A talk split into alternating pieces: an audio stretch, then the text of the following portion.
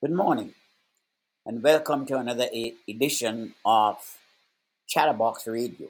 I am your host, Michael Derek Roberts, and I'm coming to you this Monday morning with a particularly, particularly distressing but all too commonplace issue that is now riddle, riddling American society across the board.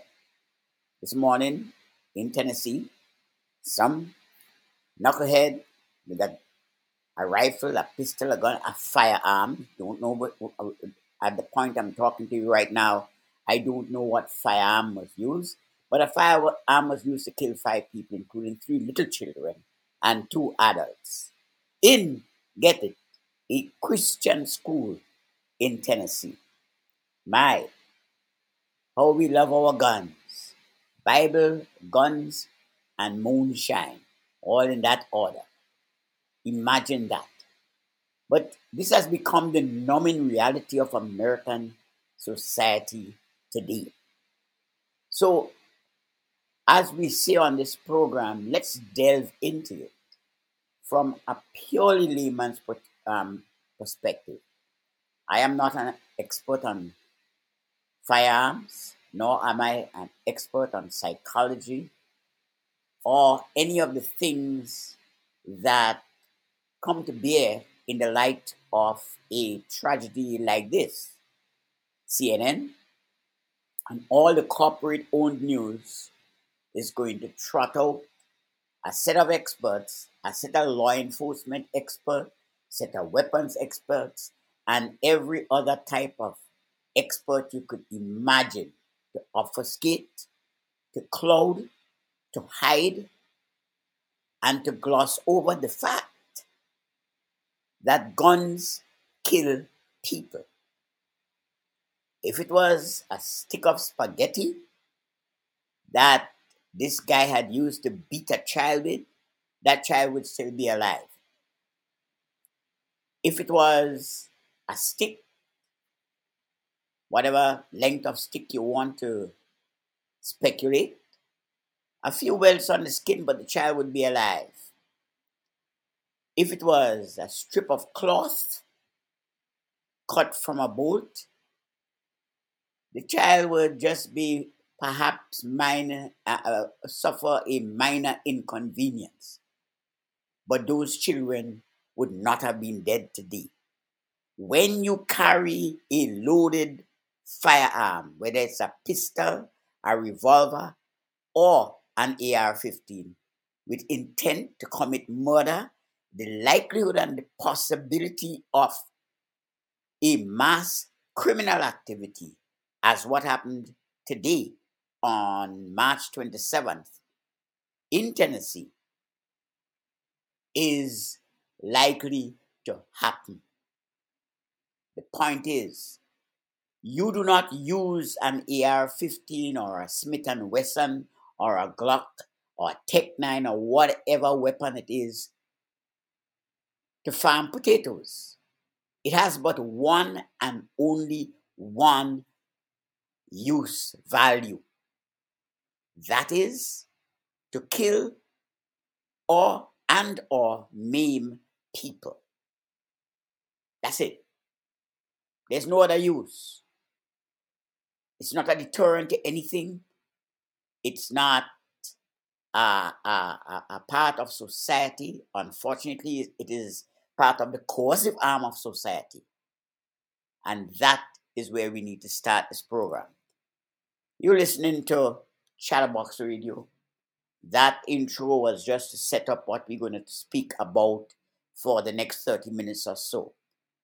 Let's take let's move aside and away from the horrible tragedy and the unimaginable pain and anguish that five families are going through right now with the unnecessary loss of three little children and two adults in Tennessee. Let's, let's, let's, let's step back.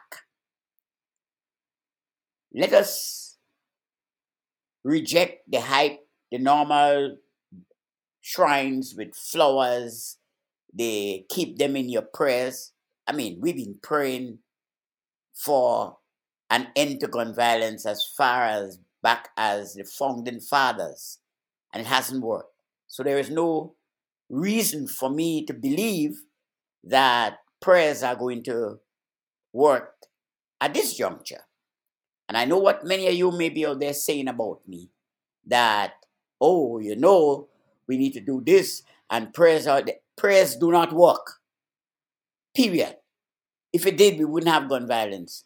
The amount of candles we lit, the amount of prayers we did, the amount of uh, the, the, amount of shrines we made, the amount of flowers we brought, we, we, we brought, the amount of tears we cried, the amount of prosecution that the state or the federal government has enacted, it doesn't work.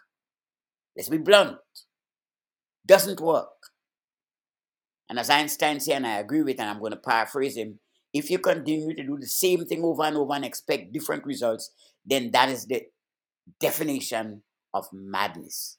I couldn't agree more. So let's look at gun violence. The people who want to buy, own, purchase more and more high powered weapons and weapons in general always hide behind the Second Amendment, the right to bear arms. But I have a very, very simple response to this. Arms are not just the AR 15s or the Tec 9s or the Kalashnikov, the, the, the AK 47s, the Glocks and the Tec 9s, the revolvers, the snub nose pistols, or whatever weapon that you fancy. Those are all arms. Then again, so, so are bazookas, so are tanks, so attack, so are attack helicopters. So when you make this declaration that you have a right to bear arms, I'm sure the federal government would not take kindly to you trying to buy a bazooka. You may not even be able to buy them. You may not be able to buy a tank. You may not be able to buy an Apache helicopter because these are all military grade weapons. That's what they call military grade weapons. They're armaments. The US is the largest seller of arms. It's called arms sale not tank sales or bazooka sales or M16 sales. It's called arms sale. USA does that. Now, when you, as an individual, hiding under or behind or wrapping yourself in the Second Amendment, talking about, well, this is my right to bear arms. You only have the right to buy certain arms. You really don't have a carte blanche blank check to buy any arms. You won't be allowed to buy an Abrams tank, for example. You won't be allowed to buy a Stinger missile set. You won't be able to buy one of the large um, weapons that are now sold to Ukraine, one of the field cannons or what have you to the Ukraine. You won't be able to buy that. So, your right to bear arms is in fact a limited privilege. It's not a right. There's no such thing as rights in the United States. Your right can be taken away from you. Your citizenship can be taken away from you. Once the government deems it so, you could yell, scream, kick, shout, curse. That's what's going to happen. That is the rejection of democratic process that, that, that, that happens in this country. Now, we all, everybody shouts and raves every time there is a shooting that guns don't kill for some flawed, idiotic reason. This narrative and rationale every time there is a mass murder with an AR 16, an AR 15, I'm sorry, and other sundry weapons, you hear people falling back behind this utter, debunked, stupid, backward, nonsense response. As if it is not implied that in order for a weapon to, to shoot you, you have to pull the trigger. So while you, per se, is not the bullet, you use a weapon that had a projectile in it. Well, it's much the same way that if you would apply that logic to weapons, you may as well say, well, you know, I could put a teaspoon of arsenic in somebody's drink. They drink it and they die because arsenic is a deadly poison. And you can argue, well, arsenic don't kill people. People kill people. I probably would buy that. Arsenic don't kill people. What about if you put a laxative in the drink? The most it'll cause that person is to go to the bathroom. But you put a poison, a deadly poison in somebody's drink. You can't hide behind the fact that arsenic kills. In this very same way, if arsenic is you know, on a shelf, in a container that is controlled, it can't kill anybody. You literally have to take it and use it. The same thing is true with a firearm. In order for it to kill somebody, you have to take it, cock it, load it, and shoot it into that person. That weapon kills. You didn't hit that person with a powder puff. You didn't take a pillow and hit that person on the top of the head with a pillow. You took a weapon that you know is the giver, the bringer of deadly force. So that debunks the whole question of guns don't kill. A Second Amendment. Second Amendment was written at a time when America had a very, very low population. It did not have an organized police force as, as it has now. And so, even though people carried guns, slaves and black folks weren't allowed to carry weapons. It was only privileged white people. Women were not allowed to have guns and any firearms. So, the Second Amendment talks about the right to bear arms. That is in the context of a period of American history when there was no organized police force, when only a certain subset of the population were privileged and authorized to own weapons. Moreover, in those days, weapons were a necessity while hunting for game and other food. We didn't have a food industry that is developed like it is today. So so that was that was the rationale for people owning and having weapons. Now, it was also a time when the US was putting together various fledgling, um, nascent uh, uh, uh, law enforcement organization, i.e., the militia. And the militia were just a group of people that came together who had the right or a, right uh, given to them by virtue of state and local law that they could own guns. So they own guns. So that naturally um, was the, the base from which local militias were drawn. They were gun owning citizens. But the vast majority of the populations didn't own arms. So this proviso that the right of a citizenship, the, the right to bear arms shall never be whatever, whatever, whatever, had nothing to do with the vast majority of society. It was written primarily to protect white privilege, slaves, slave owners, and others to be able to protect their property, i.e., black people, brown people, and others that they enslave. The Constitution, written by people who owned slaves, was therefore a part of asserting that right to have firearms to protect their property and their rights.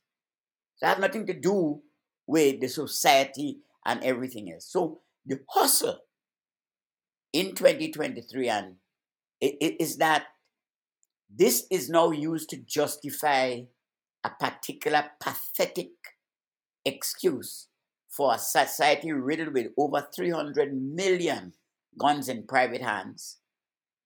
And the consequence, the intended consequence, not the unintended consequence, this is an intended consequence, a natural result of that reckless approach by governments across the United States for people to own guns. We are at the halfway mark. You're listening to uh, Michael Derek Roberts, and you li- and you are listening to Chatterbox Radio, this the podcast, the weekly podcast that speaks truth to power. We're on every Wednesday from one to 1.30 p.m. and likewise on Saturday from 1 to 1.30 p.m. And we just want to say a sincere, sincere, and I'm so right now a mix of anger and frustration and just my heart goes out to these people in Tennessee who have lost three little children and two adults to another act of unmitigated, selfless, selfish gun violence. You listen to Chatterbox Radio. And we, as we say, always go behind the scenes and tell the story of what's in the news and what makes up the news from a layman, ordinary person's point of view in ways that you can and understand. We unpack and debunk all of the spin that the, the, the media is going to going to promote over this issue and other issues. We unpack them, we dissect them. And you know, I'm to tell you it in language that you can understand, simple language. I'll, I'll, I'll, I'll come, it, come, it, come at these topics from a historical perspective and look at it as, a, as the question of the Second Amendment and the fact that uh, the, the, the, the fact and the, uh, of, of a great fallacy, if that's an oxymoron, I don't apologize for it, that guns don't kill people. This stupid, nonsensical thing.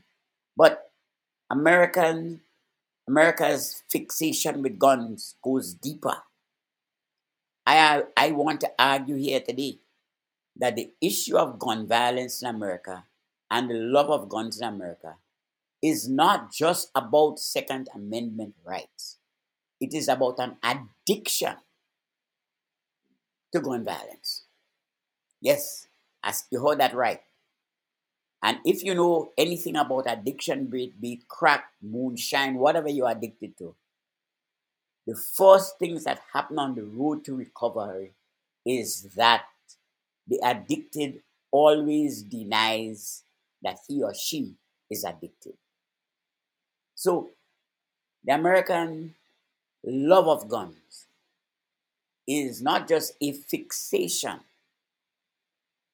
with implements that can kill, but it is also, in my own humble view, and I'm, I'll start this program by saying I'm not a psychiatrist, I'm not a medical doctor, but I'm just looking on at how these things happen. You have young, angry, oh, don't get me started on that one. It used to be the rise of the angry black man. I've always argued that anger is not a bad thing se. It's just another way and means to communication. The problem with anger, and anger could be a disagreement over anything. You could have a disagreement with your spouse, your girlfriend, your mother, your dad, your friends, your co-workers. You can have angry disagreements. Yes. Nothing is wrong with that. Here is the problem. When anger turns into violence, then it is no longer anger. Anger is the symptom. The disease is when you decide to pull a gun, a gun and blow off somebody's head. That is an act of violence. Got me? That's my rationality. I may be wrong. And if I'm wrong, you can you can email me at prstrategies at proton prstrategies at protonmail.com. Again, prstrategies at protonmail.com. Let me know if you think I'm wrong or if I'm right. You're listening to Chatterbox Radio. I'm your host, Mike Roberts. So let us continue along that line of reasoning that I started to postulate about the fact that America not only has a, a, a love of guns and, and, and a morbid adoration for firearms, but it also suffers from a chronic addiction to these guns and to violence on the whole. Let's nobody kid you. This is a violent society. We have normal, we have normalized violence in sport. Just look at ice hockey. Just look at how wrestling has become a mega billion dollar quote unquote sport. Just look at American football. Well, I don't know if it's football, but that's what it's called. Uh, it, it's about tackling and throwing people to the ground and all of the unintended consequences and the intended consequences that come as what is supposed to be what, what it normally is a gladiatorial sport. That is violence. It is institutionalized and it is legalized. It is beamed into millions of households for profit. It is violence for profit. It's the nature of the society. Violence for profit. If you did a, a, a uplifting people centered uh, te- television program. It won't sell. No. Hollywood churns out, and let me say it again. Um, we're going to address Hollywood in, a, in, a, in a, another podcast. Hollywood is the greatest propaganda machine that has ever been perpetrated across the world. And it is also the most successful one when an institution like Hollywood can literally promote, create, and allow, push, course an entire population into having a love affair with all kind of violence and firearms that is success in a morbid sense. The various police shows that defy reality of what police work should be. The gun toting westerns, wiping out the Indians and the other guys, settling everything by violence. This continues to be beamed in American homes every day. And when the consequence of such consequence of such an action ends up in a school, a Christian school, with three little children dead and two adults. The first thing we talk about is our, our hearts go out to the parents. No parent should, should be subjected to this.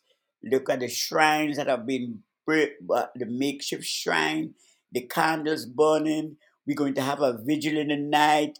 And then you hear the president come out and say, my heart goes out again for them. I, I, I want the nation to pray for them until the very next act of violence with more and more people being murdered by high performing, high powered rifles. But guess what? We don't want to ban them, assault weapons. Even banning sensible, common sense legislation that would take assault rifles out of the hand of, hands of the general population is deemed as somehow a criminal act by government. The National Rifle Association stokes up the fair and and and and and and drives gun sales to the zenith every time one of these acts take place because it sends the message out that because of this and the actions quote unquote of one individual the government is going to come and take your guns that's what is done in short the addiction is being fed by an organization that gives you the addiction, that gave you the addiction. It's being fed and driven by them. So, what is the solution? Point is, the solution is going to continue to elude us for, milli- for many years, not millions of years, but many years. Because there is no political guts by politicians in Washington to address gun violence. None whatsoever. None. Secondly, it is about big money. American arms industry and arms manufacturers, manufacturers see the over 300 million American people in living in America today, America today, as a huge market for gun sales. So, ever so every so often, you see the amount of ads that are sell sold online, whole networks dedicated to the promotion of gun and gun ownership in this country. As as high as the Supreme Court is up the political and, and legal ladder, they have enshrined the principle of every, anybody can own a gun. Look at their position on open carry. Place like New York, that in the scheme of things as a, as a large city, probably the largest city in America, most populous, New York City is home to 8.25 million people.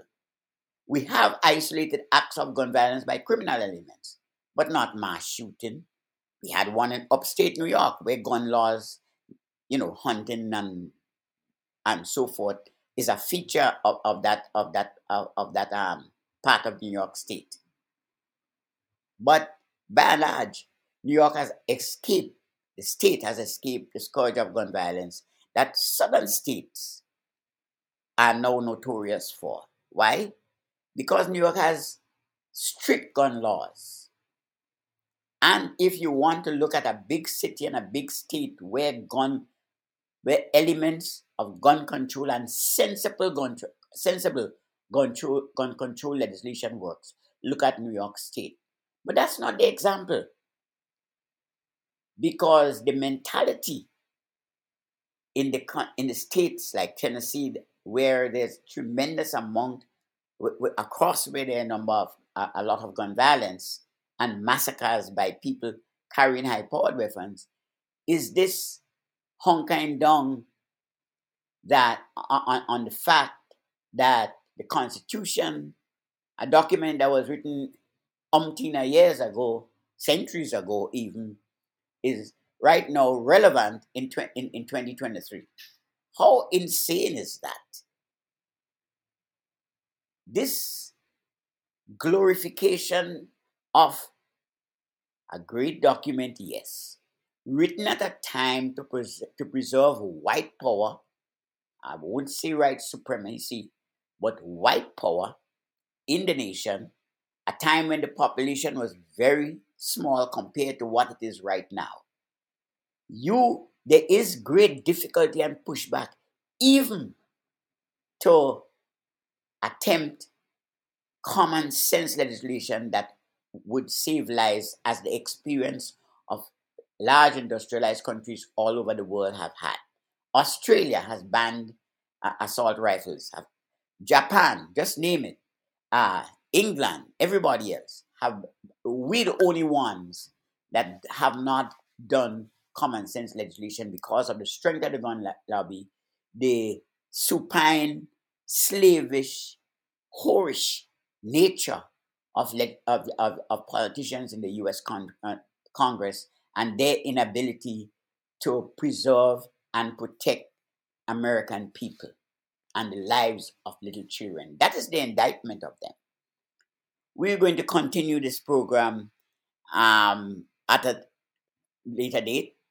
Uh, you'll be listening to Chatterbox Radio. I'm your host, Michael Roberts.